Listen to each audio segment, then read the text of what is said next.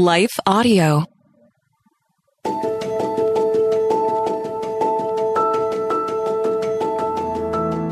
Welcome to the Untangling Life podcast with Rachel Wojo.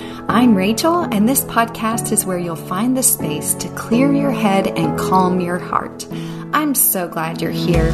Make yourself at home.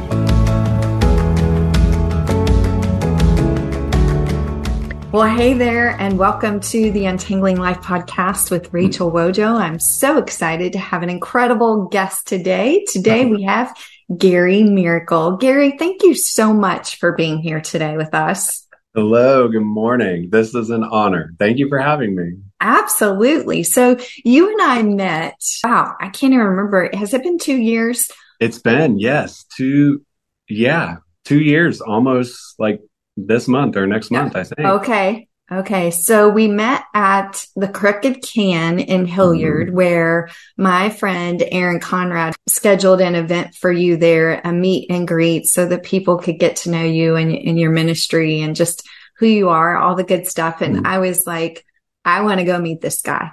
Oh, um, my husband doesn't hear me say that very often. So he came with me and we both had the privilege of meeting you there. Yeah. And so what kind of event was that for you? that was a great breath of fresh air for me. Um, you know, it's it's great going somewhere. You know, I'm able to travel quite a bit right now, yeah. but most of the things that I do, I'm I'm really like in and out pretty quickly, and you know, being able to you know really talk and fellowship with people is is great and I don't get to do it that much so to have just a whole night dedicated for just that it was it was wonderful. It was really it was. great. It was fun. It was fun for us too. And so mm. we chatted for those who are already my listeners of the podcast on a regular basis. They sort of know a lot of my story and the fact that husband and I lost our daughter to mm. a rare metabolic disorder on January 2nd, 2019. So it, it was sort of when I met you, we had gone through the first year of grief and we're still reeling with all of the grief. And I, Gary, with all that you've gone through, I just want to say before we even get dive into you being able to share your story on the podcast that I was just so impressed that you would have such empathy for our mm. family and our loss. And I just want to say thank you wow. for that, the fellowship of suffering and understanding um, I mean, something that you said to me that was really really meaningful and i haven't forgotten. You said gosh guys i would rather go through what i've gone through any day of the week as go through what you've gone through. And it was just so precious because i thought dude none of us should compare our suffering right? But just the obvious empathy and longing that you had for us and the loss of our daughter was so special. And I just wanted to come out and say thank you from the beginning for that. It really was meaningful to me. That is so great to hear. I mean, through such tragedy and probably very difficult conversation. Like, thank you for sharing that with me and being so honest about that. I just appreciated your um, your willingness to weep with those who are still weeping, even though mm. many people believe that after you've lost someone, there's a certain point where you should be over it, you know, and get over it. And so it just meant a lot to me that you didn't have that expectation of us. Well, it's easy for people to see you when they see you on a platform to see that you are a living miracle. But mm since our audience is only seeing you on video and they're hearing you on audio for the podcast, I would love it if you would just share what happened to you in December of 2019. Yeah, thank you. It's uh it's crazy, you know, to think like I'm able to share this portion of my story and you know to to sit here and share it and then like sometimes listen back or watch it back. I'm like oh my gosh like that's that's me. Like that happened to me. Like sometimes it's so crazy. Like it's hard to remember that. But um, one of the reasons that it is is you know I I was 39 years old and I I would say up until that point in my life I was I was more or less living I mean I guess you would call it like the all American dream like I I grew up in an incredible Christian family my parents you know, drug us to church, a Southern Baptist church here, which means we were at church like eight days a week. It's what it feels like most of the time. But, you know, I, I, grew up in that. And, you know, my sister, I have one sister, she's four years older than me, and she's one of my best friends. And she lives three miles in one direction from my parents, and I live three miles in the other. So we're still very tight. We're, we're that family that does like Sunday lunches after church every Sunday at my parents' house. Like, it's unbelievable. So I, I really do feel so blessed in, in the things that I was able to do. And then December of 2019 hit and completely rocked everything that I knew, you know, about about life and faith and, and all that kind of stuff. So, okay, that was a really long intro. So here it goes. Um, it was December 26th. It was a day after Christmas in 2019. I started feeling sick.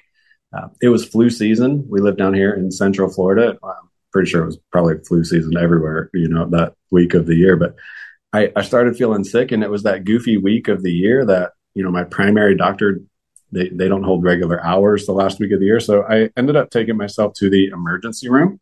And they asked me a series of questions, and they chalked me up to the flu. So I, they told me I had the flu. They gave me a Tamiflu shot, a steroid shot, and sent me home with the you know the the candid response of hey drink a lot of water get a lot of rest if you're not better in 10 days come back and see us again well, the next day came around and I was feeling much worse. So I ended up taking myself back to the same emergency room and I was having an allergic reaction to the Tamiflu shot they gave me the day before. So they gave me another steroid shot to kind of counteract that and gave me the old, hey, go home, drink lots of water, get a lot of rest. If you're not better, come back and see us in 10 days. And to make a really long story short, it was on December 31st. So five days later from me starting to feel sick, I ended up going back to the emergency room for the fourth time in the matter of those five days. And same hospital, same doctor, same nurses. They looked at me, they looked at my family, and they rushed me back and they admitted me this time. So they they knew something was kind of going on. So they admitted me this time. And while they were hooking me up to all of their machines, which there ended up being 46 of them in total that I was hooked up to at that time. They they had me all hooked up and they looked at my family and they told my family, you know, the kind of statements that no family ever wants to hear, but they told my family like we don't know what to do with him. We're at the end of our rope. We're minute by minute with him right now. Um, let them know that they were going to make me as comfortable as possible because they gave me a 1.7% chance to live through the night.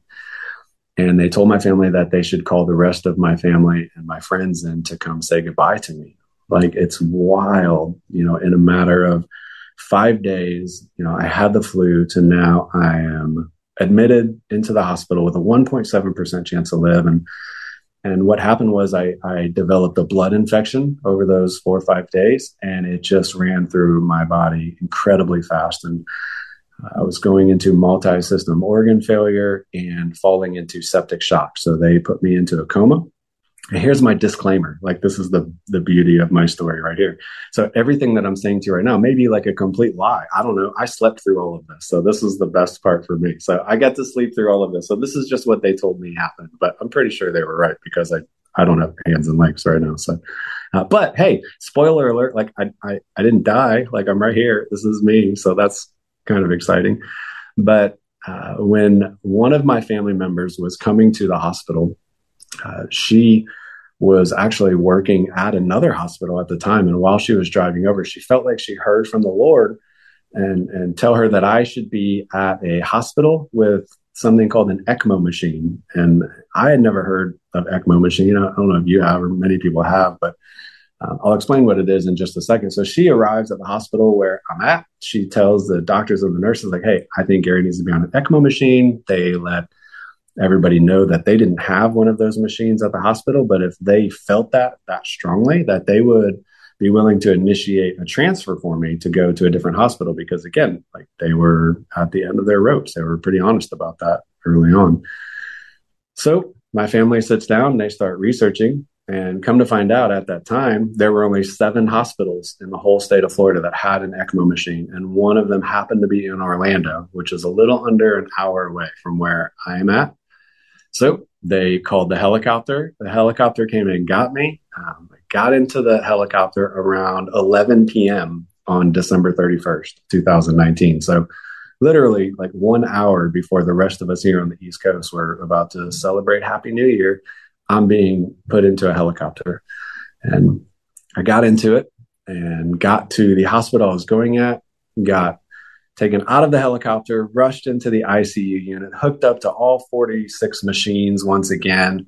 They looked at my family, they looked at me, they looked back at my family, and they said, Why is this guy here? Like, this doesn't make any sense. Uh, they confirmed the 1.7% chance to live. They confirmed the septic shock, the blood infection, the multi system organ failure, everything that I was going through. And my family looked at him and said, Well, we're here because we know you guys have an ECMO machine and we think Gary needs to be on it. And before they could get that out, they were interrupted and instantly told that I was not a candidate for the ECMO machine. And it was super confusing. Like, why would the Lord open all these doors for my family member at the time to feel like she heard from him, to getting to the hospital, telling them about the ECMO machine, then being willing to transfer me, and then me getting transferred just to show up at a new hospital that has the machine that we felt like the Lord said I should be on to be told I'm not a candidate for. Why would I go through all of that just to die at this hospital instead of the one I was at? It it was very confusing. But they gave my family the whole, but we're going to make them as comfortable as possible um, while while we can. So that's what they did. And if you know much about hospitals, you know that 7 a.m. and 7 p.m. are the shift change times every day. So 7 a.m. rolls around. I've been there for a couple of hours at that point, and they were doing their shift change. And the first thing that the day shift people do is they make their rounds of their patients that they have for that day to see kind of what they're up against, to see what they're what they have in store for the day. So they get to my bed and they're they're at the foot of my bed and the night shift. Doctors and nurses are filling in the day shift uh, employees who had just clocked in about my story. And while they were standing there talking um, getting the rundown of me all 46 machines in unison gave out the long beep. And at 7:18 a.m. on January 1st 2020 I died laying on the hospital bed right there. And they said it was just like out of the movies that my whole body started turning blue within like 30 seconds. Code blue started coming over all of the loudspeakers. All of the doctors and nurses from the other section started running in. This 70 pound nurse soaking wet just jumps on top of me and just starts King Kong in my chest as hard as she could to bring anything back. And they were they were getting to the end of their efforts. And then at 7:29 a.m., so 11 minutes later, at 7:29 a.m., one of the nurses looked up at the machines and saw something move and at that time, they found a slight pulse in me. And uh, they were rushing out to my family to tell them that, to tell them that they found a slight pulse and that I had coded.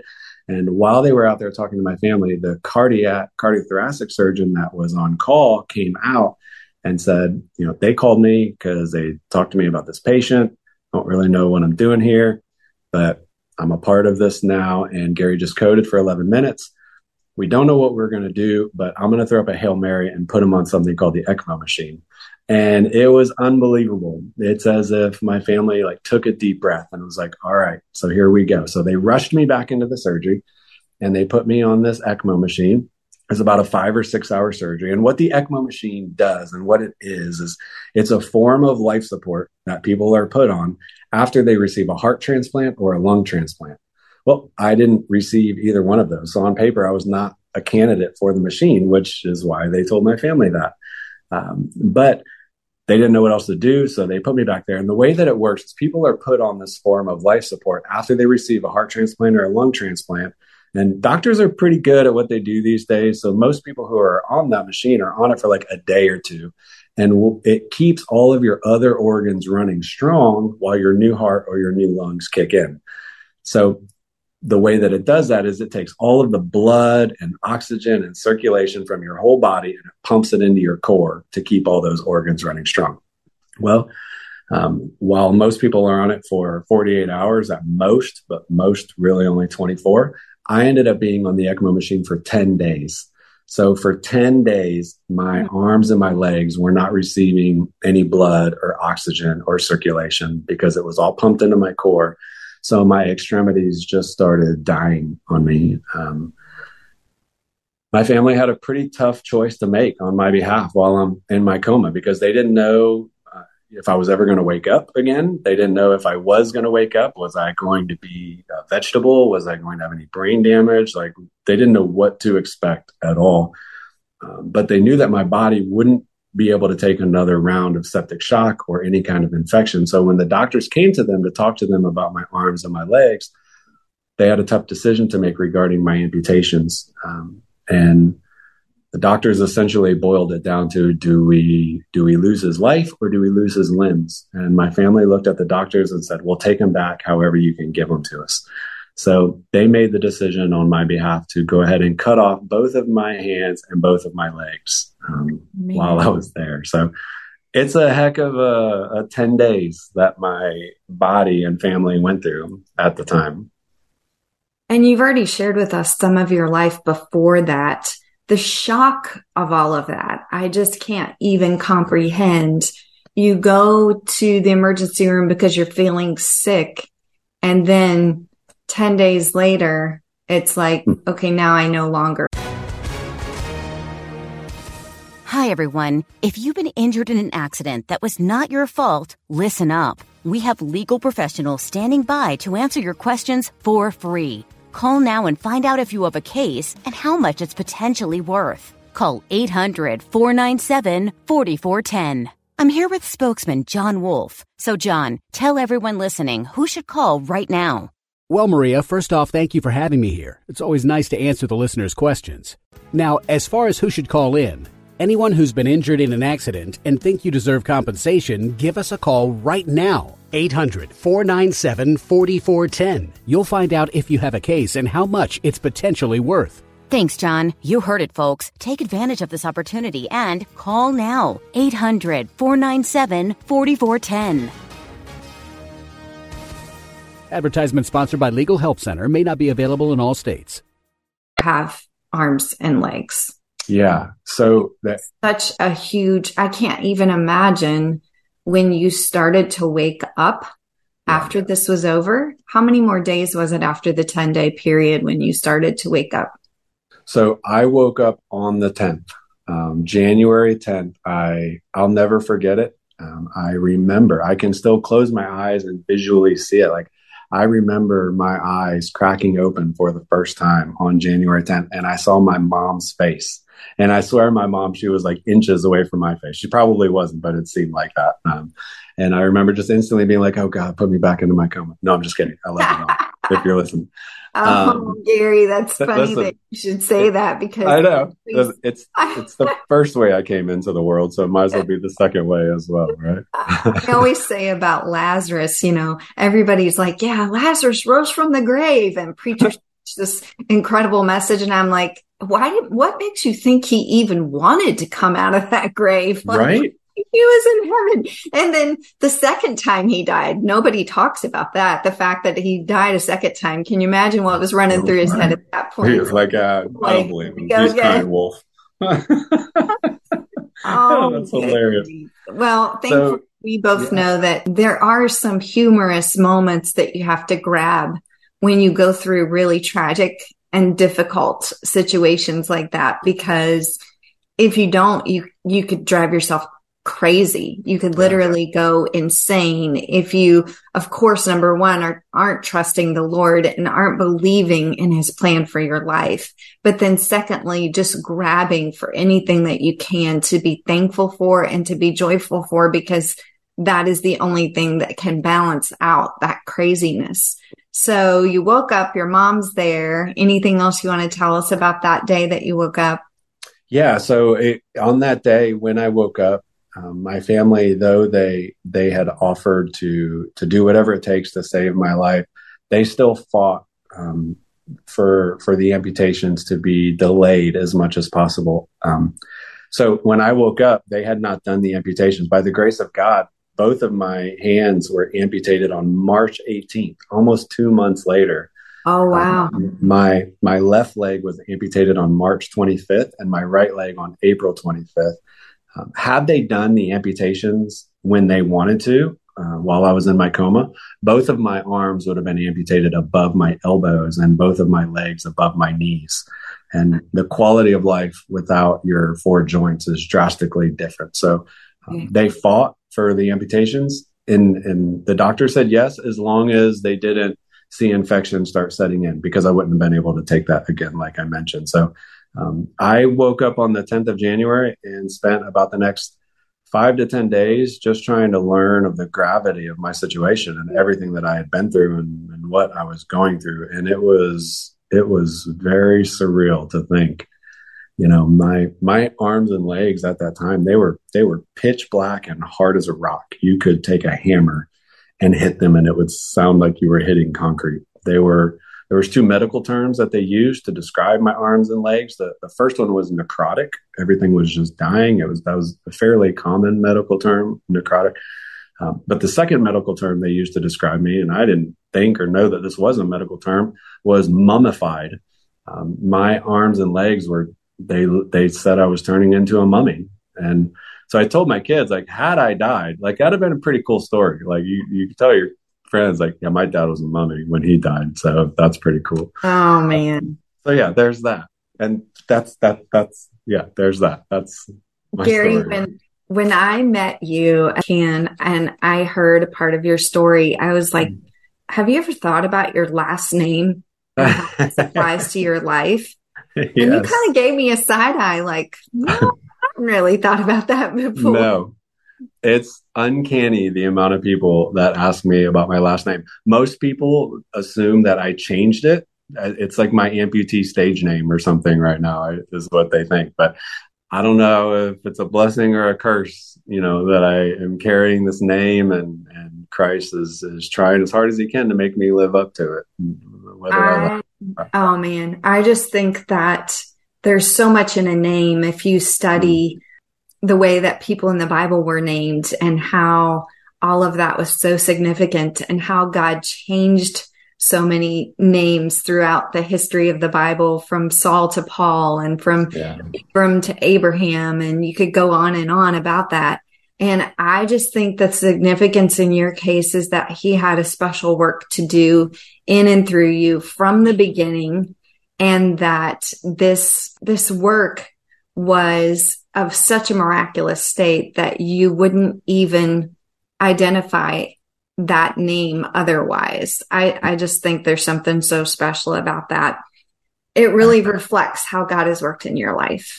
It does, and and I'm so thankful. And and this is where I get to kind of flip the script a little bit to to talk to the people is because I know, like you just listed out a couple people in Scripture where you know Christ changed their name, and it was the kind of the culmination from from Paul to Saul, kind of like the, those names, you know, are are huge. But it was when lives were changed. You know, people took on a new name and and they took on that new identity. And I am living proof in my life and, and I get to share with other people like Christ doesn't have to change your name in order for him to change your life. Like he didn't have to change my name in order to to allow this to happen to me. And so many times people think that they got to figure out what they're going through or navigate through it or to fix it or to get it right before they can get back on track with Christ or or to change some things. But that's just simply not true. And and he can use the the brokenness of anything, no matter where you're at, regardless of what your name is or what you're going through, he can use you right here, right now, if you're just willing. Yeah. If you're um, listening for our listeners today, there are so many who mm-hmm. struggle just to get out of bed and just to see life as a gift. Um, I, when I struggled with my daughter dying, I had to tell myself every day, basically, I did not die when mm-hmm. she died. Therefore, God has a purpose for me. Therefore, I need to get out of this bed and serve my family. And so I would just start with the tiniest little things of gratitude. Um, I had a lot of practice with that when she was sick for so many years mm-hmm. and um, slowly losing her abilities by way of neurological degeneration. So I would like for you to share what what is it that got you through after you had those amputations and even in the days beforehand, those harsh reality, harsh reality of this is what's happening to my body and these are the choices I have to make. I can choose life or I can choose death at this mm-hmm. point. How did you walk through that, Gary? So I,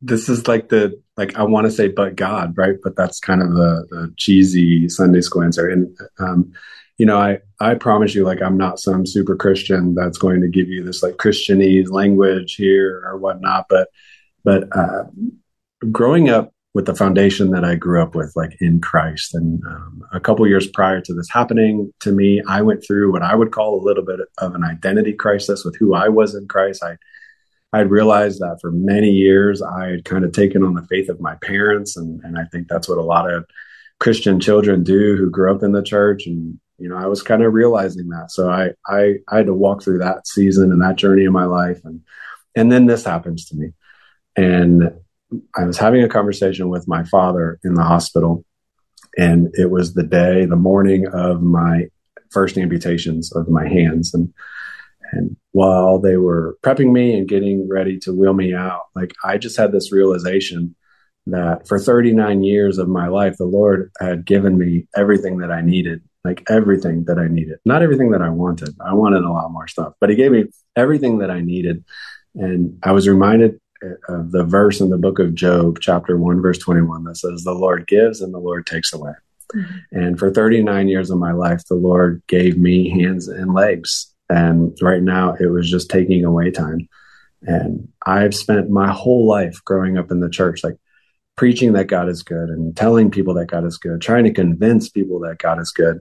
So how dare I, like once I go through something traumatic, like live my life like he's not good anymore. Mm-hmm. Like I want to be able to spend my whole life telling people that God is good, preaching that he's good, convincing people that he's good, and then something traumatic happens to me and I still choose to live my life like he's really, really good. Mm-hmm. Uh, so that was that line in the sand moment for me. Like, what am I going to do? Like, am I going to go home, get discharged from the hospital with no hands or legs and sit on the couch and get addicted to pain pills and watch life go by and watch my kids grow up without a dad? And, and you know, I've been the head coach of my boys' soccer teams and football teams for the last six years. I, am doing stuff with my daughter's soccer team. I'm thinking about her graduating, or like, no, like I want to get back to life again. Like I don't want to go home and sit on the couch and, and get addicted to pills and watch life go by. Like I want to go figure out what it means to live. Like not just be like I want to fight. I want to be back out on the soccer fields and the football fields. I want to be coaching again. I want to be helping my daughter. I, I think about the day that my daughter gets married. Like I, am going to walk. I prom. I'm going to walk her down the aisle. Like I just I had all of these things that I was just flooding my mind with of things to come that would give me purpose and give me hope, and I would just try to fight for them.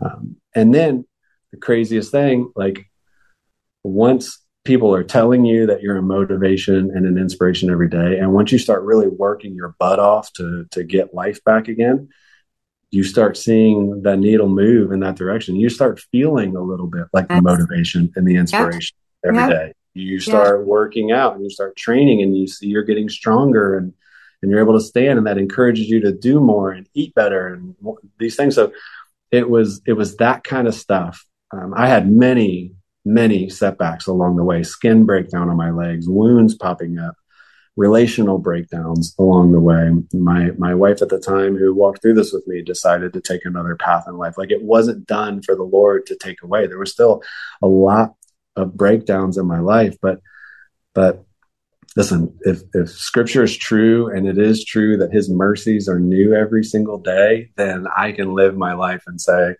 regardless of what I'm going through, good or bad, like I'm going to choose to have no more bad days as a whole from here on out. So that was the stance that I wanted to take. And then I took all of that stuff and I put it down on paper and here we are. yes. And I, I cannot wait to read your book releasing entitled No More mm-hmm. Bad Days. And then the subtitle of this book is so interesting to me. You have it subtitled Trading the Pursuit of, of Perfection for the gift of grace. So prior to your incident, would you say that you were a perfectionist? I would say that I needed you to think that about me. Mm. I needed you to think that I was perfect. Ah. Um, I was a chameleon all my life. I turned into whoever I needed to be based on whoever I was with. Growing up in the church with my dad as my youth pastor, I needed to be the best kid in youth group. I was the drummer for the worship band. I would I would lead Bible studies and devotions and I was I had to look like the perfect Christian. Yeah. I played a lot of sports. I always had that chip on my shoulder where I had to be the fastest, the best, you know, the, all of it. And then I was also the kid on Friday nights after high school football games, going to the parties, holding a red solo cup full of beer, not taking a single drink because I thought it was disgusting, but I had to look the part. So I held the beer standing there at the party. I changed my pursuit of perfection. Like I wanted to be perfect. I needed you to think that I was perfect.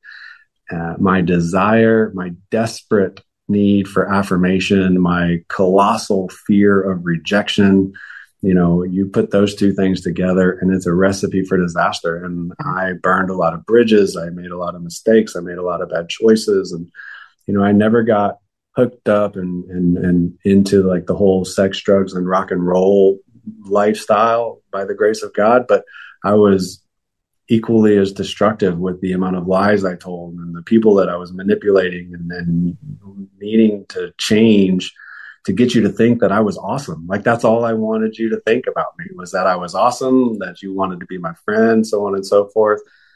And and then I would just kind of move on. So that was that pursuit of perfection kind of ran its course because then I forgot who I was with you or who I was with you or what lie did I tell you or what character was I pretending to be in front of you? Like it was just a nightmare of a lifestyle. And every time I would get exposed or every time I would get called out or anything, I would I would run away. I would just run away. I have lived in six or seven different states, and every single move that I moved on paper, it looked amazing, and I got a lot of affirmation, a lot of accolades for it. But nobody knew I was only moving because I was running away from something that I didn't want to kind of come to a head. So it was easier for me to move and start over somewhere completely different than it would have been for me to face my mistakes and own them and work through them and mature and grow through them. So I just ran away.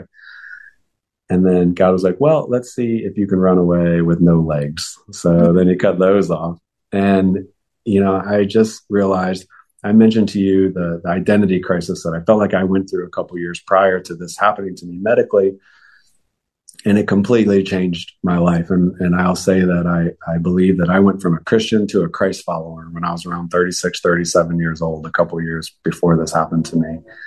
And then I just kind of gave up and I realized that God's grace really is sufficient. And I remember when I was 11 years old, when I invited Jesus into my life, Pastor Randy Sensabaugh was on stage and he said from the stage that Jesus is the answer. And then I lived my whole life. And here I am, 42 years old, going through all of this stuff. And really, the only thing that I've learned along the way after all of this nonsense is that Jesus is the answer. And had I just believed that when I was 11, I think a lot of things would be different. But, you know, I want to trade that pursuit of perfection for the gift of grace. Yeah. And, and I think the the hardest person to give grace to as as someone who grew up in the Christian faith and I was from a very conservative background that was a little more about the rules and the regulations than it was about the love.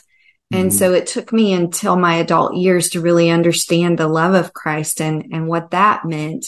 But I think because of that background, I believed that grace was something I was supposed to give to other people and there was no grace for me. Hmm. And so that's when my mess ups would turn into cover ups, like you were talking about, rather than confessing and allowing God's mercy and grace to wash over me and recognizing my own humanity. I would simply try to revolt. And I didn't realize that that was a form of pride that I thought that I could just handle this on my own or that I should be able to handle it on my own. And yeah. so I want you to encourage people for a minute about that gift of grace how have you learned to give yourself that grace? Because yeah. there are a lot of times where I'm sure, and you've talked about how you push yourself to go, you push yourself to exercise, you push yourself out of bed in the morning. But how do you reconcile that with there are times where you just have to say, okay, my body needs some extra rest today. This is who I am. This is how God is preserving my life.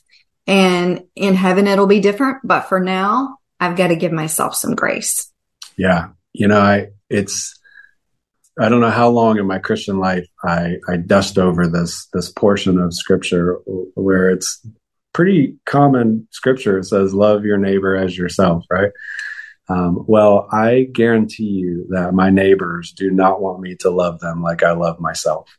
to your to your very point, like I I didn't at the end of the day love me like at all. Like I I got really good at loving my neighbor, all the do's and don'ts that you just talked about. But that's not what Christ called us to do. He called them to love them like we love ourselves. So you know, I know a lot of really rich, successful people that hate who they see when they look in the mirror. Mm-hmm. Like they don't love them. And if you don't, if, if you don't love you, then how can you love your neighbor? Right. Um, you know, are we, are we loving our neighbor like we love ourselves? Can you put a temperature check on how you're loving right now and, and, and put that up against the mirror to see if you do love you? So anyways, I took that and I'm like, listen, like I need to love me. If I don't love me, if I don't love who I am, if I don't love what I look like, I don't have a fraction of the love in my life to give to you like right. like I should. And you know, we look good on paper when we're loving our neighbor. Like other people see that. You know, it some and sometimes it's all good and sometimes it's contagious and other people want to do those things as well.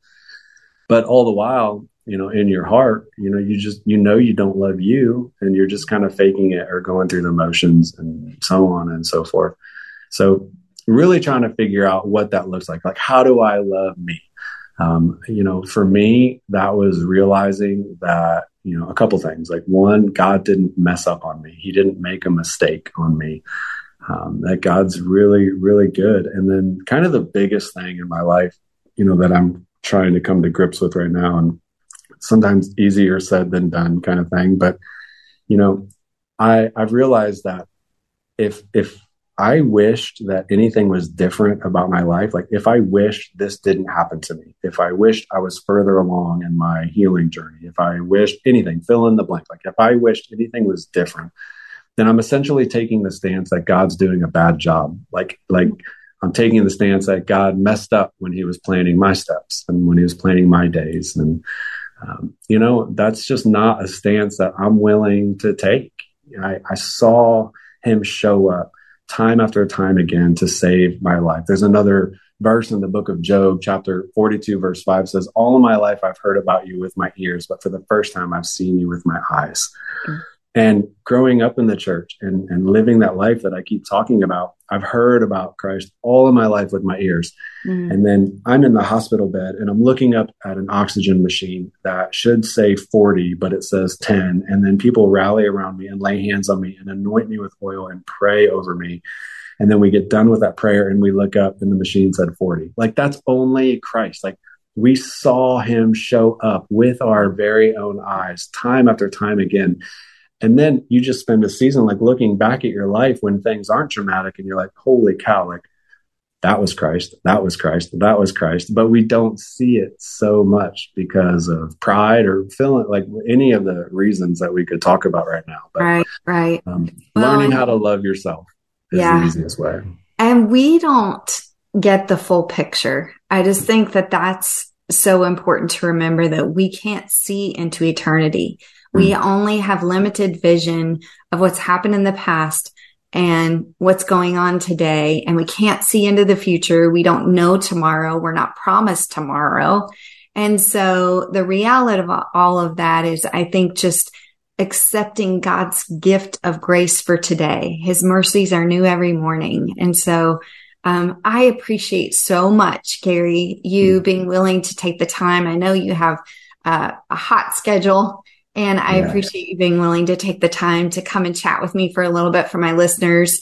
I do want to ask where is the best place for them to find you? I also, for the video's sake, I want them to see this book cover. I um, yeah. pulled it out and printed it out so that when that releases, they know exactly where to go. So help me know what's the best website link for them to come and visit you. Yeah, the kind of the central hub for all things me right now is just my name, GaryMiracle.com.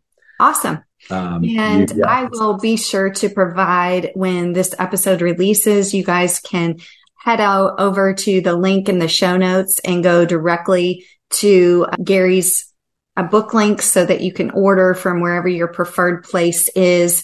But Gary, I wonder if you would just be willing to close out our time together with our listeners in prayer and just mm-hmm. pray a prayer of blessing over them that they would receive the words that you've spoken for us. Absolutely. I would love that. Thank you. Yes. Um, God, thank you so much for everything that you're doing um, right now in this moment. God, thank you just for technology. Thank you for the mm-hmm. things that we don't think about all the time, but thank you for the means to to be able to do something like this. And uh, whether whether it's me talking or or Rachel listening or or anyone who's watching or listening along the way, God, like you've given us the ability to do these things. So um, thank you for allowing this. Uh, but God, I, I pray right now, Lord, for, for everyone who is listening or watching to this, that, that uh, we will understand, Lord, that you are crazy about us. Uh, God, that you are you are madly in love with us, and, mm-hmm. and you promise us, Lord, that that we will find you if we seek you with all of our hearts. So, Lord, I pray that right now, Lord, that no matter what is happening in our lives, no matter what we're going through, no matter what we are up against, Lord, that whatever it is, it can be second place to our our chasing you and our pursuit of you, Lord. Um, I pray that you become the the primary focus in our lives. Lord, I pray that you will become the center of attention in our lives every second of every day. Lord, that we will be thankful where we're at, that we can be thankful what we're going through and, and the position that you have us in, knowing that you love us way too much to leave us here, God, mm-hmm. that you will continue to push us and continue to move us and continue to grow us and sanctify us, Lord. So we love you, Jesus. I just pray for just complete surrender to you and your, your will and your life um, in ours. So we love you, Lord. We pray that you will go before us and, and protect us and expand our horizons and keep us safe. Um, we love you. We pray these things in your son, Jesus' name. Amen. Amen. Well, thanks so yeah. much for listening today to the podcast, and you'll appreciate everything that Gary has, especially go to the links in the show notes. And Gary, thanks again for being with us today. Thank you. Thank you for listening to the Untangling Life podcast with Rachel Wojo. If you enjoyed this podcast episode, be sure to subscribe. For show notes and free resources, visit rachelwojo.com. See you again soon.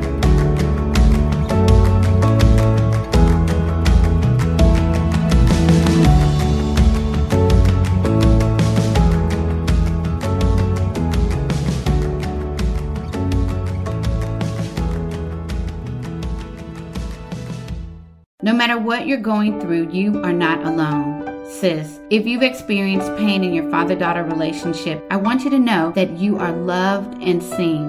I'm Kia Stephens, host of the Hope for Women with Father Wounds podcast, and I created my show to help you exchange your father wounds for the love of God the Father. Join me for encouragement, wisdom, and scripture. Just search Hope for Women with Father Wounds on lifeaudio.com or wherever you get your podcast.